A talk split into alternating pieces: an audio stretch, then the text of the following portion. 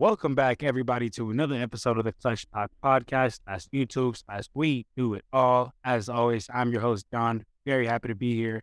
We got a very special episode today, man. Today is Friday, March twenty-fourth.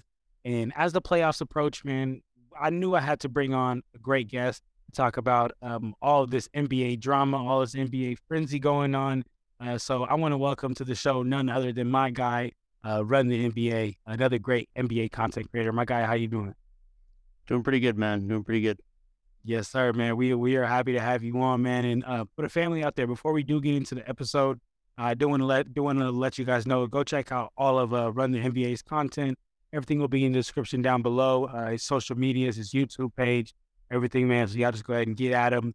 Uh, but all now, now that all that's out the way, let's go ahead and get into it, man. We got a jam-packed episode for today. Um, we're gonna start with some fun little games like how we always do, and then we'll go ahead and Go ahead and get into our up or down report, and then we will get into our um, one word or phrase for each team, and then we'll wrap the episode up. Um, so for the family out there, you on podcast, make sure you throw on that, throw on those headphones, get grab some popcorn, and um, let's go ahead and get into it, man.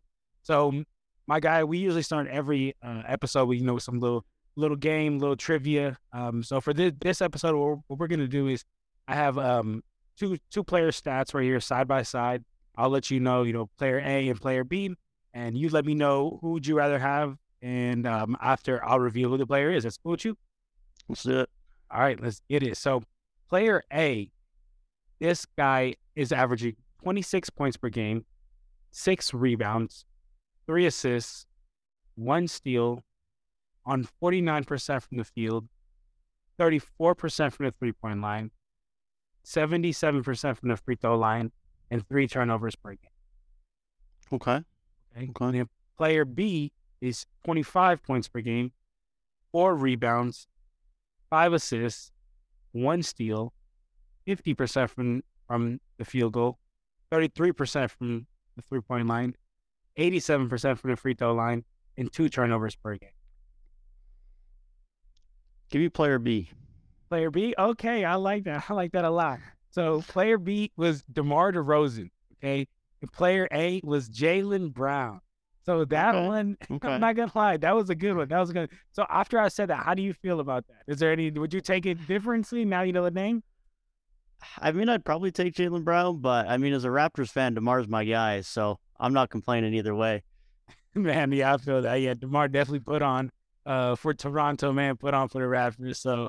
I feel you on that, man. But all right, cool. So that was, you know, just a fun little little intro game. Uh, so let's go ahead and get into the first segment of the show here, and that is the up or down report, man. So let's go ahead and jump straight into it. All right, cool. So for this for this first um first you know up or down statement here, uh, what I what I want us to do is I want us just to just to watch this clip. This is about like a one minute and like twenty second clip of uh, of a take here from from you know Jay Will, E S P N analysis.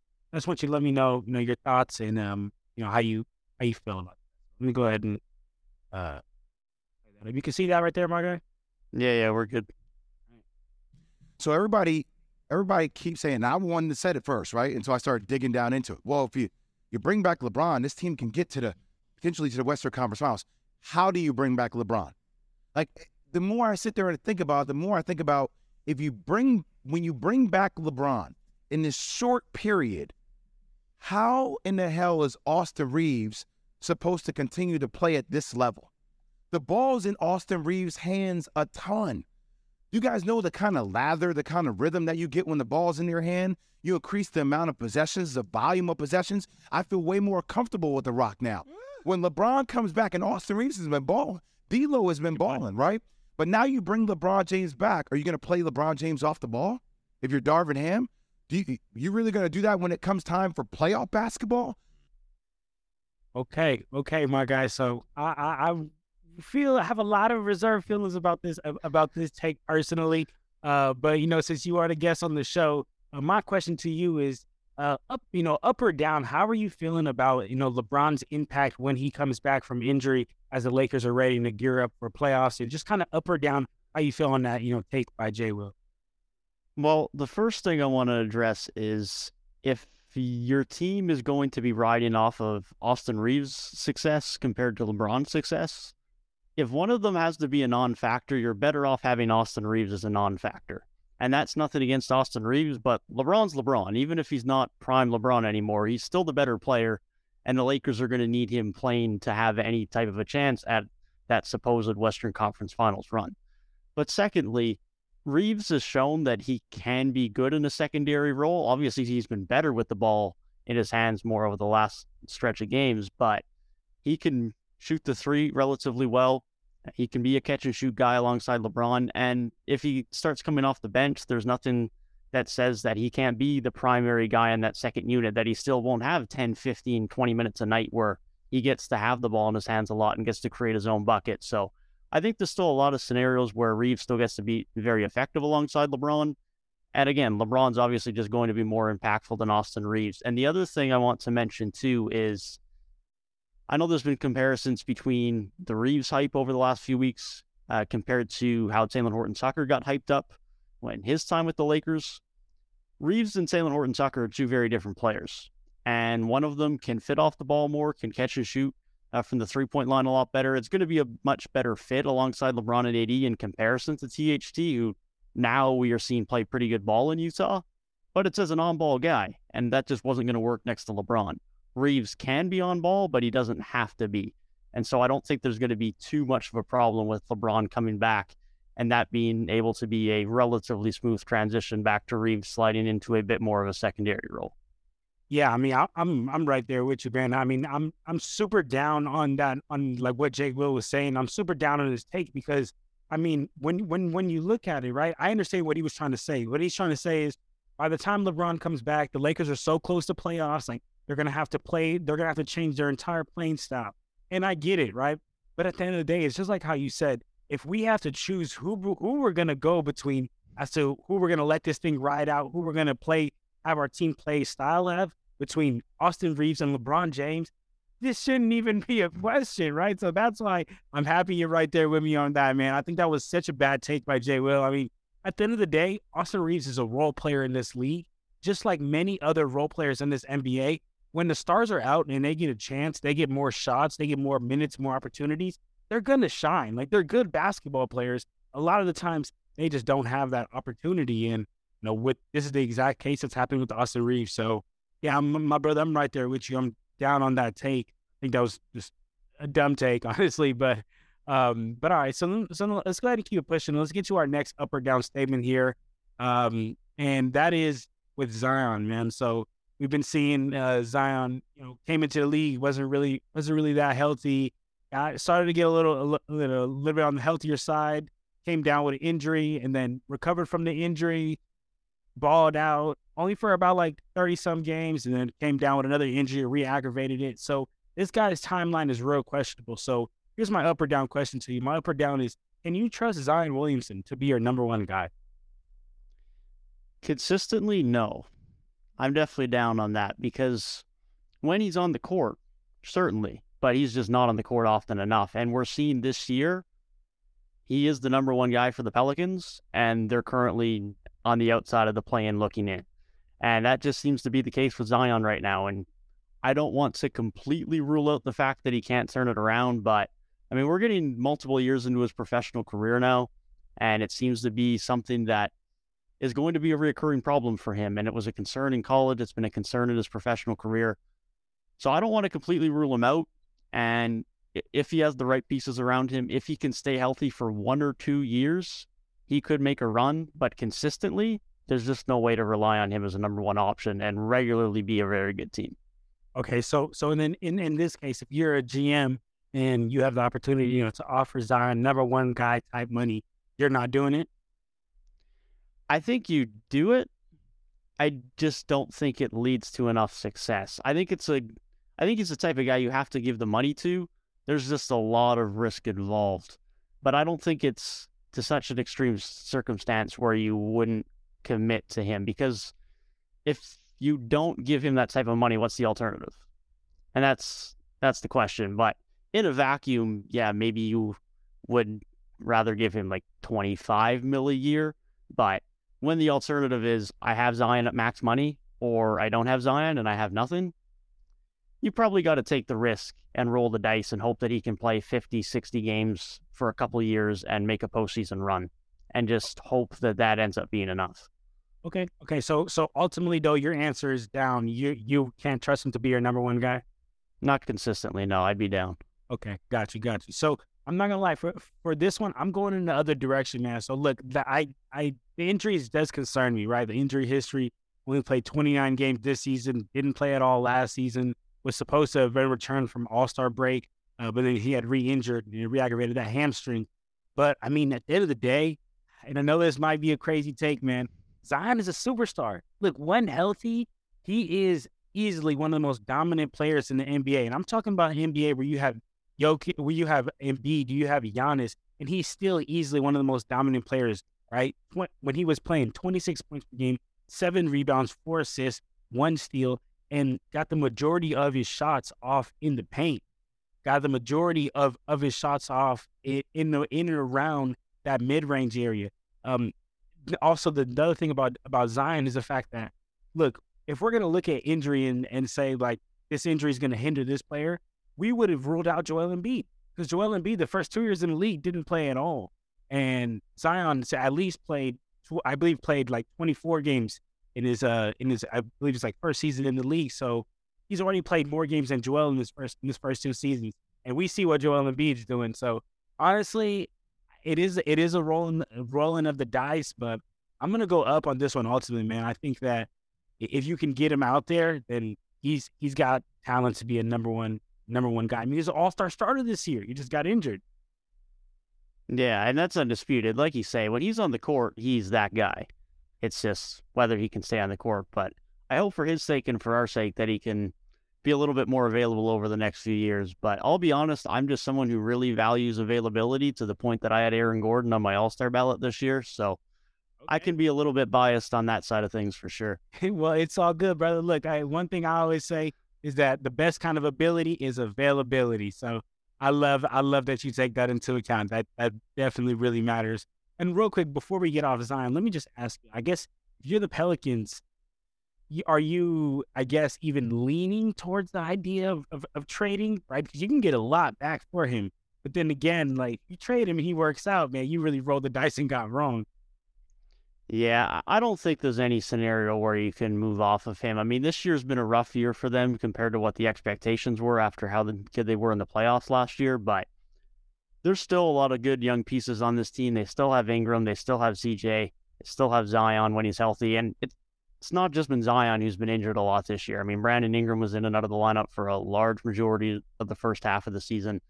These guys just need an offseason to regroup, to be back healthy on the court, and they're still going to be a good team. Zion's still a superstar, like we just mentioned. So I don't think there's any scenario where you can look at moving off of Zion anytime soon.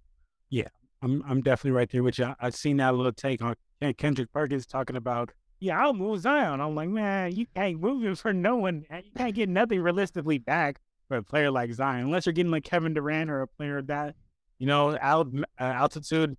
You're not winning that, man. But all right, no shot. So let, let's go ahead and keep it pushing, my boy, and let's get to the next statement here for the up or down. Um, we did see Karl Anthony Towns make his return, uh, score twenty-two points against Hawks uh, in a win. Um, so up or down um, on the Timberwolves being able to finish as the sixth seed. Right now, currently, they're sitting as the seventh seed, uh, and they are one game behind the Warriors. As the sixth seed, I'm going to say I'm down, because the Warriors got through their road trip, and they're still a sixth seed. And I don't think the Warriors are going to slip enough at this point in time now for the Timberwolves to make up that gap, now that the Warriors have some home games, uh, some home games ahead of them. And the Timberwolves have been fine. Uh, and like you say, Cat's back now. Anthony Edwards has missed a few games, but he looks to be phasing his way back into the lineup. So I think they'll tread water. I don't think they're going to slip down in the play-in that much. But now that the Warriors are back at home, I don't think there's any chance that they move back up into the sixth seed. Yeah, I'm definitely right there with you. I don't think that they'll, they'll be able to get it, not only for the reason of the fact that the Warriors are done with their with with their road games, but also the fact that, I mean, when you look at their remaining schedule, they still have the Warriors, they have the Suns, they have the Kings, the Nets, the Lakers, and the Pelicans. I mean, Pelicans are underachieving right now, but we know what that what they can be and who they who they can play like. The Lakers, uh, I mean, we know they they've been underachieving. They've had it was a lot of different lineups, but we know what Anthony Davis can be when fully healthy, what he can do in a one-game stand. And, I mean, Kings, Suns, Warriors, Nets. I know Nets aren't the same Nets we were, we were looking at earlier in the year, but they are still a team, you know, that are playing with house money, man. So they they they, they can't be played with. So I'm, I'm right there with you, man. I don't think that they will finish uh, as the sixth seed. Um, but all right, let's go ahead and keep it pushing to the next up or down statement here. Uh, my guy, uh, up or down, this is a simple one. Are the Clippers title contenders? I'm down on the Clippers as title contenders. I'm going to say no. Uh, I don't trust enough in the consistency of what they have outside of Kawhi, and the fact that Paul George is now out for potentially leading up to the first round of the playoffs is a bit of a concern. And I didn't think they were quite contenders before then, but throwing that into things just makes it a little bit more of a concern for the Clippers heading into the postseason. Uh, another concern for me, too, is just that they've had so much variation in their rotations throughout the course of the year. And now they added three very important rotational pieces at the deadline, which were good moves. They just have to be able to integrate those pieces properly and in their roles and in the right rotations. And it's a lot to get right in a very short time frame in a Western Conference that isn't stacked by any stretch, but does have some teams that I think are a bit better than them and don't have the concern of one of their all-stars being injured headed into the postseason. Yeah. I mean, this this is a tough one. I'm not gonna lie. Like, I went back and forth this one a lot yesterday as I was as I was thinking about it, because, you know, and I, I'm I'm stated on the record of saying multiple times, like, when you have players like Kawhi and Paul George, or, you know, Kevin Durant or Kyrie, um, LeBron and A D, when when healthy and actually out there, like, you have a shot for the title. When you have two Hall of Famers, two generational type t- type players, like, you may not have the best shot for the title, but you're not ruled out, right? You at least have, have, have a shot. And I think that, assuming a healthy Kawhi and a healthy P G, I would have to say up, yes, they have a chance. But the fact is, you said it best. Kawhi, uh, Paul George just went out with this knee injury. And if the if the Clippers were to have to play the play-in, he wouldn't even return in time for the play-in game. Um, we got to see Kawhi, let, we, we got to see Paul George be able to have his knee be good and healthy by the time playoffs comes around. They're most they're most likely going to have to play a team that's already got the ball rolling. So, honestly, I know this might be crazy to say, but I wouldn't be that the Clippers messed around and got bounced in the first round. Like, yeah, really, really would not be surprised if the, the Clippers got bounced in the in the first round. And truthfully, I know this may sound like some hater stuff, because I'm a Lakers fan, and people will be like, they they don't like that. Some people don't like Westbrook and all that, but truthfully, if Westbrook is going to be getting big minutes, this team is not going to go anywhere, honestly. No, and especially if Paul George isn't healthy, it just becomes way too easy to focus in on Kawhi, because if you have Russ out there and you have Zubac or Plumlee out there, you got two guys that teams just aren't going to respect from three.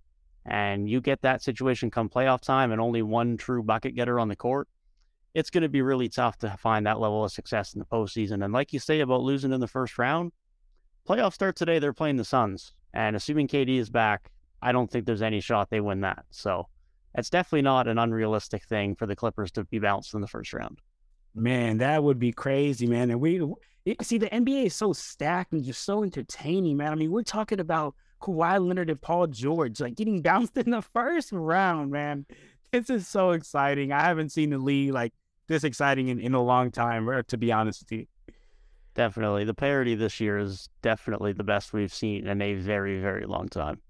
Okay, absolutely. All right. So so uh, here we go, brother. Another another uh, uh, six seed um, question, but this is instead of the West, we're looking at the East. Uh, so the Brooklyn Nets, are you up or down that they will finish as a top six seed this year?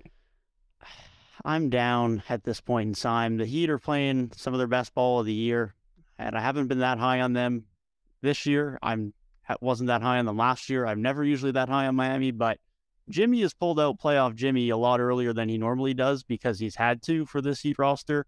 And at the same time, Brooklyn don't look very good.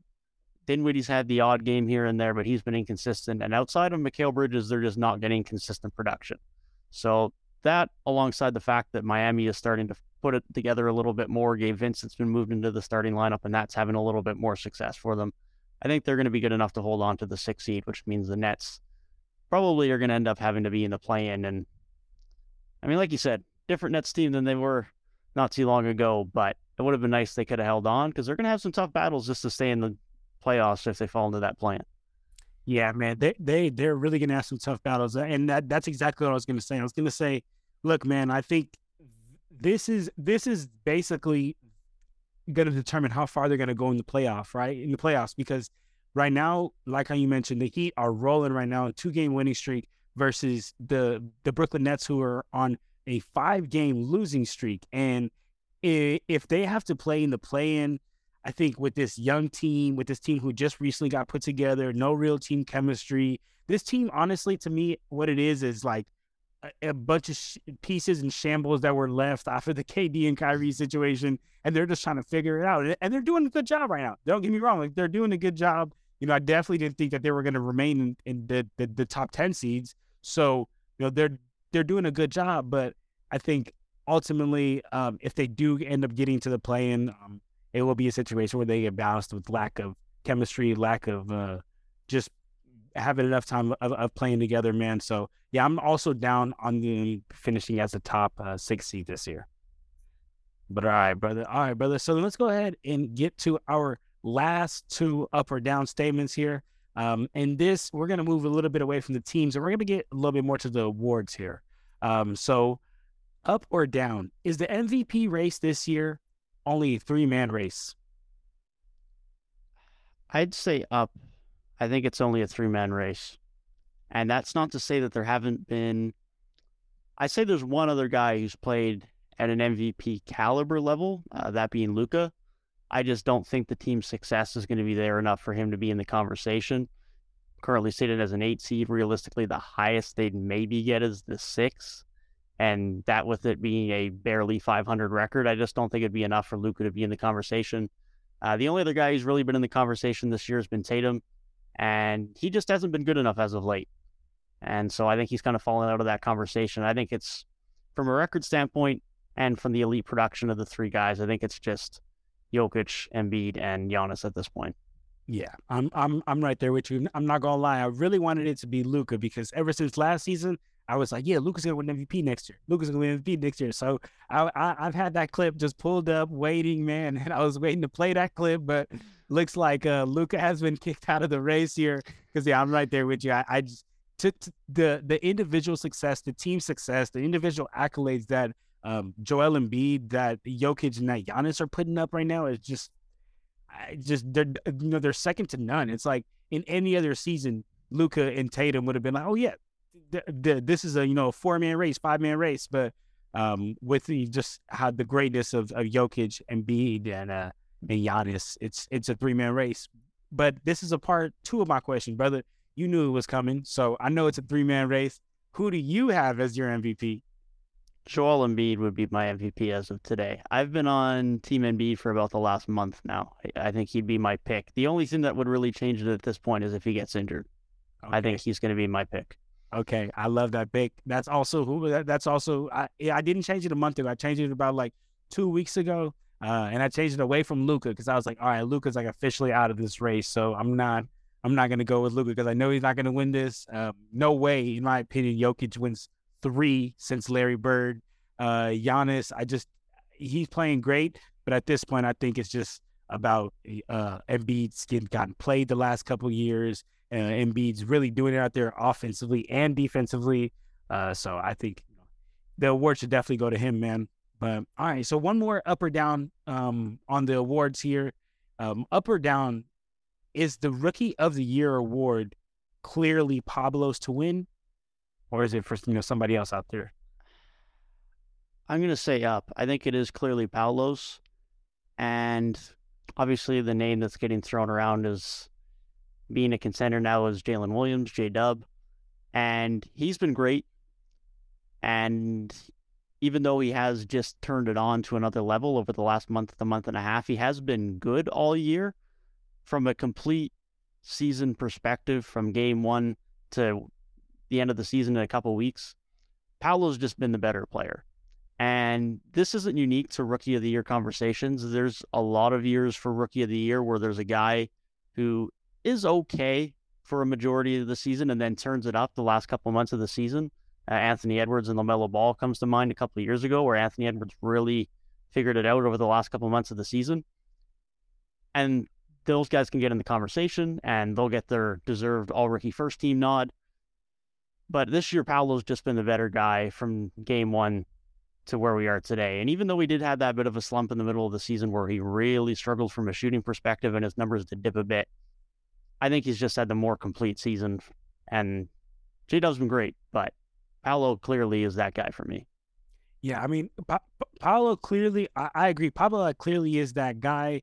Uh, I do think the award is going to go to him, right? Like if, if I had to put, you know, put, put, put my, put my life on the line, like who I think is going to win the award, I do think it's going to be Paolo, but I just want to like, and I've been saying this, I'm not going to lie, all season. Like, I just want to like, I guess, you know, make it like known to people or like make it clear to the people who really aren't like watching, you know, every single N B A team, right? But like Benedict Mathurin, man, I, I have been raving about him for so long. And look, I'm not saying he's going to win Rookie of the Year. It's going to be Paolo's because of the way Paolo is handling himself, the role he's the role he's carrying on that team, everything he's done. I mean, his numbers, it, everything is head over heels above all other rookies. But I mean, Benedict Mathurin, when the when the Pacers were actually in contention and actually playing for something, which they technically they they, they still are. I believe they're sitting at the eleventh seed, so they could even uh, be playing for for a play-in spot. And, I mean, he's got sixteen points per game, four rebounds, two assists on forty-three percent from the field. Uh, or, like how you mentioned, you know, J-Dub or Jaden or Jaden Ivey uh, from the Pistons. There's a lot of great rookies out there, and I'm not saying any of them are going to win it over Paolo, but, like, I just I just want to, I just want to, you know what I'm saying, the message to be thrown out there that I don't think this is as clear of a race as people think it is. Like, yes, it's going to go to him, but don't count out Benedict Mathurin. Don't count out J-Dub. Don't count out Jaden Ivey. Don't count out a lot of these rookies, man, because this this might be one of the classes that we look back two years from now and we're like, oh, yeah, this class had a had a whole bunch of great players. Definitely. I'm glad you mentioned that because even though it is probably Paolo's award, it has been a really good rookie class. I mean, that doesn't even include uh, guys like Keegan Murray, Walker Kessler, Jalen Durant. I mean, this is a really good rookie class. Of course, we always get the guys who make their jumps in year two and year three and who get on the scene who don't have the great rookie season. So another great rookie class this year, similar to last year. Even if Paolo is going to win the award, there's a lot of really good guys who are going to be really impactful in the years to come. Yeah, absolutely. I mean, I I, I live in I live in California, so I, I go to the Kings game sometimes. Um, and I mean, we talking about a rookie who is in playing in the team that's playing for the third seed, and he's got like vital minutes, important minutes in the Kings. Uh, he has a whole chant. Like every time they they they introduce him, they're like Keegan. The crowd's like Murray. So like my man is young and doing it. A top seed in the West, man. So yeah, absolutely. Yeah, Keegan. I I'm happy you brought up Keegan Murray because that's he's he's a he's a great uh, great rookie this year. Absolutely. But all right, my boy. So let's let's go ahead and get to our last segment of the show here, and that is one word or one phrase to describe a team. So I have some teams here listed. Um, and then you can give me a word or a phrase that, you know, describes them this year. And then, you know, we can get, talk about it a little further or you know, not talk about it. Or if it's just one word, just one word, um, if it's a phrase, we can go and get into it. That's cool with you? Let's do it. All right, let's go ahead and get into it, man. So the first team I have here is Oklahoma City Thunder. On the rise, on the rise. This is a team that I've been critical of over the last few years to the point where I just wanted them to finally do something other than just draft guys, draft guys, draft guys, draft guys, because they have so many picks that you can't just use all those picks to draft guys because you only have so many roster spots. Like eventually you have to buy into something, whether it's moving picks, moving players, something. And finally this year, there's been a clear indication of we're ready to win. We want to commit to moving in that direction. Now is more likely to potentially make a move in the offseason and move off some guys, move off some picks, and and try and fully put things together. And the fact that they've just looked so good on the court, and they look like a team that could be a top six and even borderline top four team in the West next year if things really go together for them with Chet being added, with whoever else they draft in the first round next year. Uh, this is the team that just looks really good after a team that has taken a lot of scrutiny from a lot of fans over the last couple of years. Absolutely, man. I mean, if you could pick one League Pass team, this has to be the team. Like, this is my League Pass team for the uh, in the in the N B A the N B A this season, man. I mean, they're so entertaining. Shai is just so fun to watch. You just never know. He's just so unexpected, whether he's going to get other players involved or, you know, get get to his. Uh, I love Josh Giddey. Josh Giddey just, honestly, to be real, I love those, like, European players, man. Those are players who just play a, play a little bit different. They play at their own pace. They don't get sped up. Lou Dort, I mean, just one of the great on-ball defenders this this uh this this league has. Um, Chet, I'm really excited to see some some Chet and Shai pick and rolls for this next year, man. So at the end of the day, like, if I had to pick one word, I lo- I love that. I love your phrase, on the rise. If I had to pick one word for me, it would just be entertaining, man. It's just entertaining. Um, I, I watched their back-to-back against the Clippers. It was just, it was just, it's just a fun team to watch, man. I kind of think of the Grizzlies like a couple of years ago, before the Grizzlies thought that they were all, they were this great as I think they are, when they were really fun to watch, when they were little babies. Uh, I used to really enjoy them, man. But like, I know it reminds me of um, young young Grizzlies days, man. But all right, here we go. So let's go ahead and keep it pushing. The next team we have here is the Toronto Raptors. Toronto Raptors. Well, as a Toronto Raptors fan, I have to say we're very frustrated because uh, it, it's it's been a rough year, and it definitely feels like we're one of those teams that could end up being stuck in the middle, because there's a very good starting lineup here, and our bench is absolutely terrible, and our shooting is terrible, and that's just not a recipe that's going to lead to any amount of success in the league nowadays. So they're frustrating, and the other thing is that this offseason they have to do something. So they have to be big players because they can't go back with this unit. Clearly this unit has potential because the Poeltl addition's been very good. Siakam's had his moments. Scottie Barnes has had his moments. But someone needs to get moved so there's actually some balance and some depth and a little bit of shooting on this team, because right now it's just not there.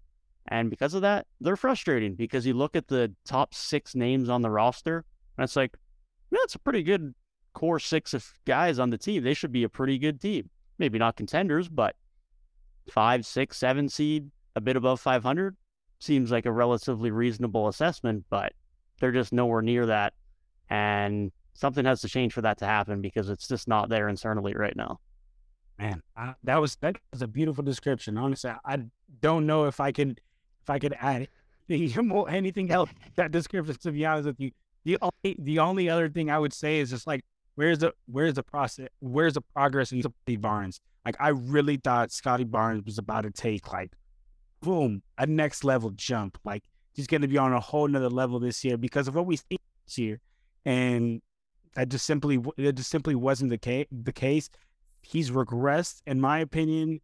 Um, and the Ra- and the Raptors just as a whole, I feel like, should have just been looking to make a lot more moves, right? Come the trade deadline, come the uh, buyout buyout deadline. Just, you know, besides besides just a just a Jakob Poeltl move, um, you know, I think that, you know, they could have been looking to do more. And so, I mean, I guess my, my, my word would be, you know, where's where's the where's the progress here? Definitely, definitely. And like you say with Scottie, he's been a little bit disappointing this year. He's been a very odd player to evaluate this year, because he's been, like, at times arguably one of the top ten, fifteen players in the league in fourth quarters, but he's just doesn't show up half the time in the first half at all. Like, when I was down in Toronto watching a game a couple of months ago, he might have took one shot the entire first half, was getting blown by on the perimeter by Steven Adams, and then in the second half, he just comes to life and drops ten or twelve points in the fourth quarter.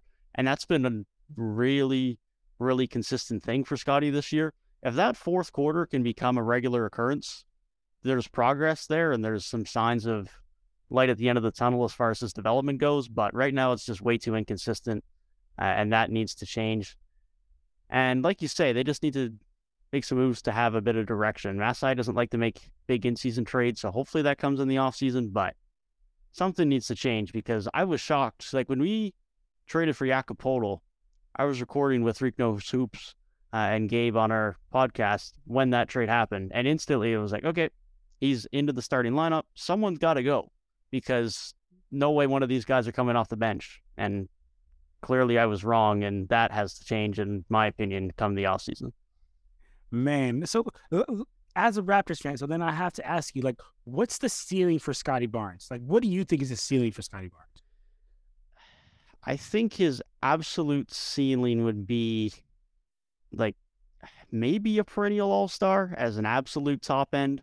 I don't think he's ever going to be a true superstar, but he could be like a five, six time all-star at his absolute peak. I don't know if he gets that. Maybe he's more of a borderline all-star type guy, but I think at the absolute peak, you could see like a five, six time all-star, like not obviously of the same uh, archetype and of the same uh, player on the court, but maybe like a Paul Millsap type level of player, someone who's a dominant force, can do sh- something on both ends.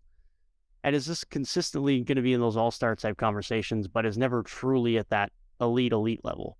Okay. Okay. I like that. Yeah, I think, I think that's a very fair analysis for, uh, for Scottie Barnes. Cause I mean, it, it, it could, it could really, it could really go both ways, man, because he has talent of just being an all around dog. I mean, being a Kawhi Leonard out there. I mean, if you look at his frame, look at his shape, uh, but it's, you know, it's about putting it together, man. So I like that analysis on Scottie. Um, but let's go ahead and keep it pushing. Let's get to the next team here. Uh, the next team I want you to describe or give me a phrase for is the Sacramento Kings. Just fun. Just a fun team. Great. I'm a, I'm a defensive guy. I, I'm very, very much a parent of that. I love a good defensive team. But this Kings team is just fun to watch offensively, man. De'Aaron Fox has always been my guy. He's been great this year.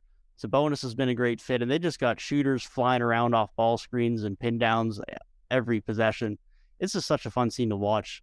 It's fun to see that Kings fans finally get to have a team that they get to root for. It's been such a passionate fan base, even though they have struggled for so long. So the, the fact that they finally get to enjoy having such a successful team is great to see. It's just a fun team. There's just no other way to put it. It's just such a fun team to watch. And I'm just excited to see what they do in the postseason, because they could be a team that they're just playing at this point with a team that doesn't have many expectations and hasn't been here for a long time. They could be one of those teams that fly under the radar and just end up playing spoiler because they're just having fun playing basketball right now. Yeah, man. I, the Kings are dead yet. The Kings are, are loving it, man. The Kings are having fun. Sacramento is loving it. Cali's loving it, man. We we we good over here, uh, and and I'm and I'm very happy that you brought in like you know the positive side and the the, the good side of it. I'm not gonna lie, I'm gonna go the other way. I'm gonna go the other way in it.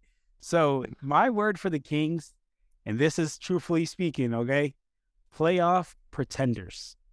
Okay, I think the game is gonna slow down in the playoffs. Everybody, we know that the game gets smaller, the game slows down. In the playoffs, I don't know if the Kings are going to be able to handle that.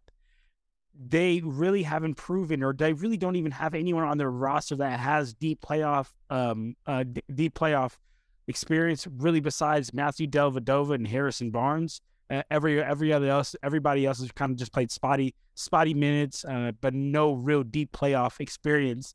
And when I look at the fact that this season, I the yes, the West has been up and down. And the West has been crazy, but that's partially due to injury, right? And the yeah, I believe number one, it's the Denver Nuggets, and then number two, it's the Sacramento Kings that they've had uh, the most the most healthy lineups. Like they've they've had to they've been able to run their starting lineups, their you know full set healthy starting lineups the most more than anyone. It goes Denver, then Sacramento Kings, and I mean that says a lot when you look at the standings because Denver you know sits in that first seed and Sacramento sits at that at that third seed. So I'm not trying to take away no credit from what Sac's doing, right? And like you mentioned, they're playing some great defense, man. They're shooting the lights out of the ball. They're having fun with it. And they're playing with house money. I think all that is great. And I just think that come playoffs, um, it's going to be a real wake-up call for them. And I'm not saying they're not a good team. They could even possibly get here next year. But I think that they need a real wake-up call. And in the N B A, sometimes you need to build up scar tissue. You need to learn what it's like to be there and to lose. And to, you know, have that drive to want to get back. So ultimately, I know I sound like a hater. I'm going to go with the Kings as some playoff pretenders, man. No, that that's definitely fair. I mean, there's definitely some valid concerns about this Kings team come playoff time. You mentioned the lack of experience, and poor defensive teams just don't typically do well in the postseason. You usually need at least the league average defense to find some postseason success, and the Kings are nowhere near that. And they give some effort on that end. They just don't have the personnel to the point where they'll ever be that as currently constructed. So it's definitely going to be tough. Uh, if they could have hung on to the two seed and they could have got a Timberwolves or a Mavericks, I might have felt a little bit better about them come playoff time. But if they're playing the Warriors or the Clippers or the Suns, that could get a little bit more dicey. Uh, so that definitely could be interesting for them. But uh, the one thing I will note on games slowing down come playoff time, the one thing I'll give this Kings offense credit for is that they're not just high in pace based on the fact that they run in transition. They also just get into their sets quite quickly, and they get things initiated quite well between Fox's ability to break down to defense and Sabonis' screening ability. So I think that will give them a little bit more of advantage, and obviously things will slow down, but they do have some measures that they can counteract that with a bit. So I don't think they're going to be in a situation where they're going to get ran over by any team they play. I think they can keep any series competitive, even though if they have a rough shooting night, certain games might look bad. But it's definitely going to be a scenario where the Kings are just happy to be here.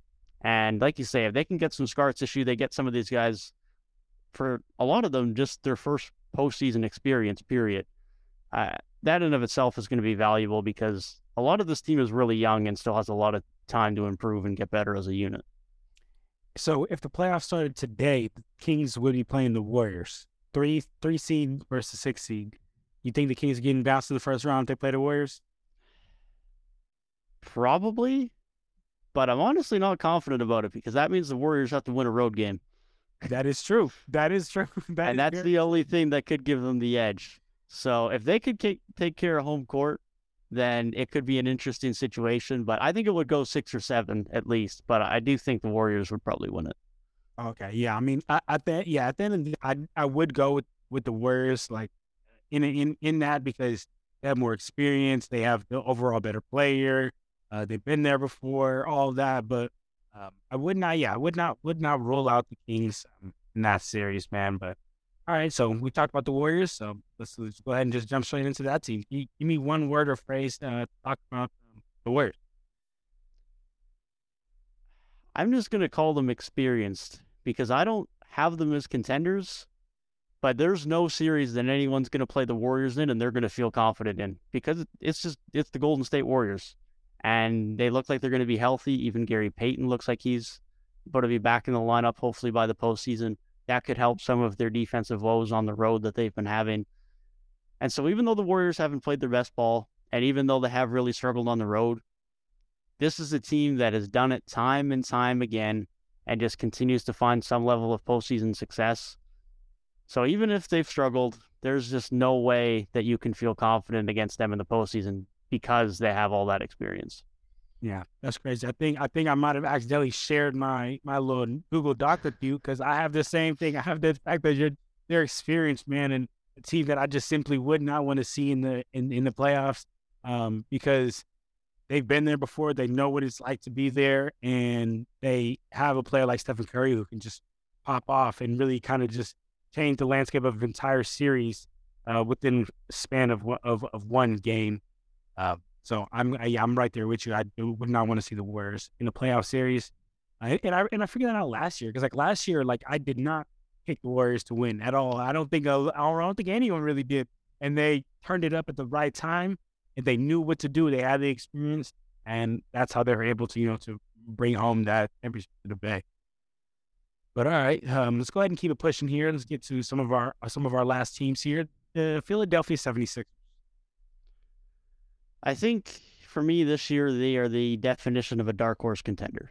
Uh, that's where I sit on the seventy-sixers. They are clearly, to me, a tier below the Bucks and the Celtics out east.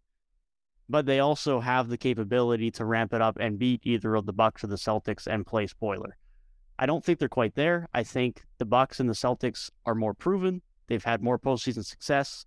They've shown the ability that they can go out and get it done on a consistent basis. And I like what they have consistently uh, from a secondary option because we know Philly have Embiid. How much can Harden do? That's going to be the biggest X factor for them. Is Harden going to be dropping a relatively inefficient twenty? Or a relatively efficient twenty-five. And that's going to be a big swing factor for them. They could do it, and they could end up being a team that pushes for that finals because Embiid's just been that good this year. And as long as he has enough supporting cast help around him, then it's possible. I just don't think they're quite at that tier, and so I think they're just the true dark horse of the Eastern Conference this year. Beautifully put. Beautifully put. Um, they definitely are not better than the Bucks or the Celtics. Um, when you take everything into account, when you take depth into account, when you take experience into account, when you take all, all of that into account, I'm I'm taking the, the Bucks and the Celtics over the seventy-sixers. But I will say this though, the it led that don't be surprised if the seventy-sixers do find a way to pull it out, man. I mean, they have the M V P on their team. Uh, they have James Harden, who there was a point where he was leading the league in assists. I believe now it belongs to Tyrese Halliburton, but there was a point where he was leading the league in assists. They got James Harden setting him up. The role players have been stepping up as of late. I mean, we see what Maxey can do. When, whenever Maxey gets the chance to prove himself, whenever Maxey gets a chance to to have the ball in his hands, he never lets down. His pace is is is, is incredible. Uh, De- DeAnthony Melton, we know what he can do just as a role player, as a knockdown shooter. Because when playoffs come around, man, I'm sure all the double teams and triple teams Joel Embiid's seeing, he's going to see twelve, ten x more of that than what he's seeing come playoffs. So, you know, shooters like DeAnthony Melton have to really be able to know, knock down knock, knock down a shot. Jalen McDaniels. Um, so I think the seventy-sixers are definitely contenders, uh, but that's why no, I love the way you stated it so much, because it, it would just be blasphemous and, and rude to put them over the Celtics and the Bucks, who have they have similar rosters, similar accolades to the seventy-sixers this year, except they actually have the experience of being there versus this uh, versus the Sixers not, though. But with the, the seventy-sixers having Joel Embiid, the M V P this season, that helps them a lot. Definitely, definitely. That definitely helps them a lot, but Um, all right, so let's go ahead and get to our last three teams that we have here. Last one, I mean, you see, you see all the all these banners around me, man. You see what's going on. Uh, the Lakers, man. How do you feel about the Lakers? One word or phrase about the Lakers. I'm gonna say that they are a scary threat because, as a current ten seed, a team that would, if currently the play-in started today, would get into the postseason as an eight seed. Man, you do not want to be a one seed having to play LeBron and A D on a team that actually has a good roster construction around them now. And I don't necessarily feel that I am confident enough in the Lakers that they're going to go make a finals run. I don't think they're quite there yet. I still have con- concerns about LeBron's health, because that time's table and how productive he's going to be when he gets back is still uncertain.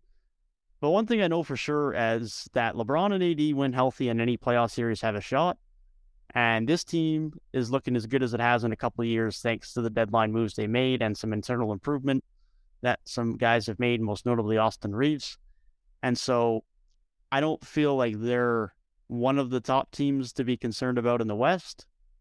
But if I'm Denver and I have to play the Lakers in the first round, yeah, that's not a gimme. That's definitely not a gimme. It's... It's a scary team to have as a threat sitting down in the play-in.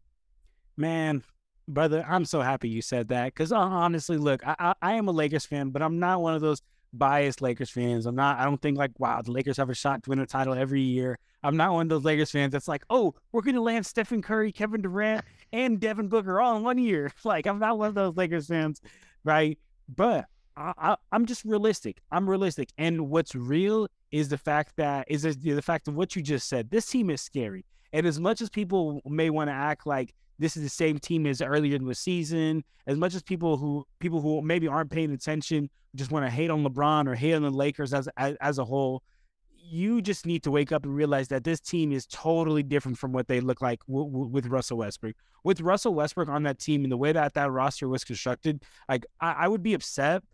And I'd be be a little like, oh man, like that that's a little frustrating. LeBron missed missed the uh, the play-in, but I wouldn't be, you know, like wow, like that's crazy. They really missed the play-in. I almost guarantee they were gonna make it. Now I am almost guaranteeing the Lakers will make the play-in. And I agree with you what you said. They are a scary team.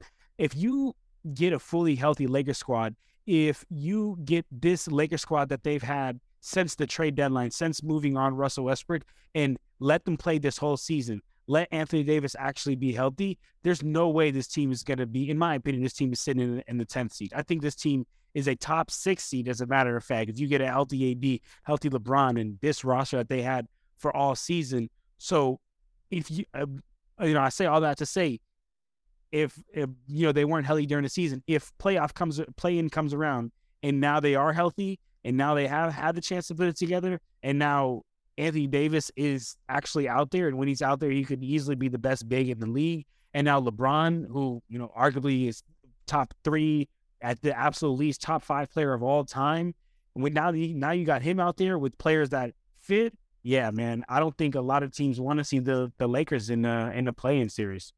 Yeah, man, and and and another, another thing I will throw out there too is uh, due to injuries and kind of like everything the Lakers have been dealing with, they've had to they've had to also run like the most different like starting lineups in the league right now, man. So um, I think, man, I, I know against all odds, uh, the Lakers are definitely a scary team. I think. I'm gonna go with my. I'm gonna go with that as my phrase. Against all odds, scary team.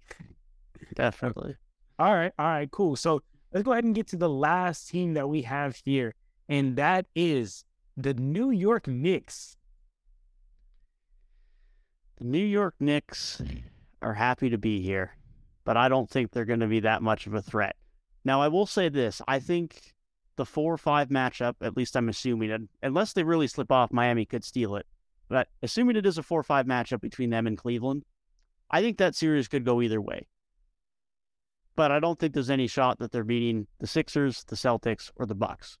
Now, they've had a great year. Uh, they've bounced back from a disappointing year last year from a team that had high hopes a couple of years ago after having a good year from Julius Randle. And then Randle fell off a bit. The Knicks fell off a bit. The Brunson acquisition's been great. Quentin Grimes is finally getting minutes. The Josh Hart trade was great. They've made a lot of good coaching and front office decisions this year, and it's really starting to pay off alongside the good performances on the court.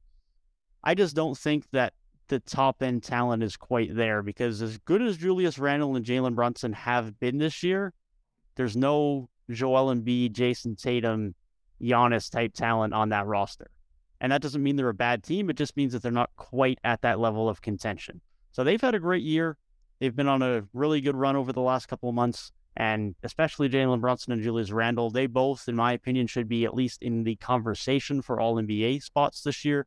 They've both been so good, and that's been a big part in why they've been so productive. But I just don't think they're quite at that level. But they should be very happy to be here and very happy for the success they've had this season. Yeah, man. Um, I, I I love that. You know, love the fact that they're happy to be here. My phrase is actually, don't jinx it. So my phrase is, don't jinx it, man, because... So when we think back to the twenty twenty, twenty twenty-one season when Julius Randle went went off, they went crazy, they were the fourth seed. And a lot of people were saying, actually me as a fact, I, I did say like, wow, Julius Randle can finally prove that he could be your one A guy. He could be the guy to go to. Like I was high on the on the on the, on the Julius Randle train. Um, I was high on the Julius Randle train since he was a Laker, but that, that's a whole other fact. But And then the next year, they had that absolute stinker of a disappointment, and they fell off. Like how you said, Julius Randle fell off and fell to the eleventh seed. And now this year, you know what I'm saying, they are, you know, they're they're they're doing their thing, and they're playing they're playing a lot better uh, right now. Currently sitting at the fifth seed, but like how you said, I think when the playoffs comes around, when the game gets smaller, when uh, you you have a chance as a team to sit down and. Um, Uh, you know, go through the playbook, go through their playbook, uh, go through film. I think that the Knicks, they're they're gonna get outcoached in many situations. They're gonna get outplayed in many situations, and it's what it's gonna come down to is um, ultimately, do you have a star, right? And that's the same thing I think for with the Miami Heat. It's like, do you have a star that you can say, look, all else has failed. We've ran the play that Coach drew up. We've tried to run some some pick and roll actions. They've locked everything up. Go get us a bucket, or shot clock's running down, go get us a bucket. The Heat don't have that, and similar with the Knicks. The Knicks also just don't have that. They don't have a guy to go get it done. And, you know, I, I kind of think back to you were talking about um, if the Knicks had to play the the Cle- Cleveland Cavaliers in the, in the first round for that four or five seed. Look, man, I think the Knicks as a whole might have a, a, a better team, but the Cavs got a to-go guy. Like, here, here's your go get a bucket. Yeah, I, everything is broken down. Go do something for me, and I think that will be the difference, you know, come playoffs. So uh, ultimately, I, my my phrase for the Knicks is, is, you know, don't jinx it, man, don't jinx it. But all right, all right, cool, cool, man. Well, look, um, for the family out there, I hope everybody, you know, enjoyed this episode. Uh, we had a cool, really cool, jam-packed episode. You know, my guy, uh, Run the N B A came on, and you know, help me run through the N B A. You know what I'm saying? Talk, talk about the N B A. Uh, we had some fun segments. Uh, but my guy, you got any last words to say before we uh, get up out of here? No, I'm good, man. But thank you for having me on. If you guys did enjoy, be sure to hit that like and subscribe button, man. Yes, sir, man. Make sure you guys go check out all of Run the N B A's content. Everything will be in the description down below. So go ahead and get at us, man. And uh, for our social medias, at Clutch Talk Pod. If you're on podcast, man, make sure you get at us. Um, leave a nice little ranking below. And that's it, man. We out here, y'all. Clutch Talk out.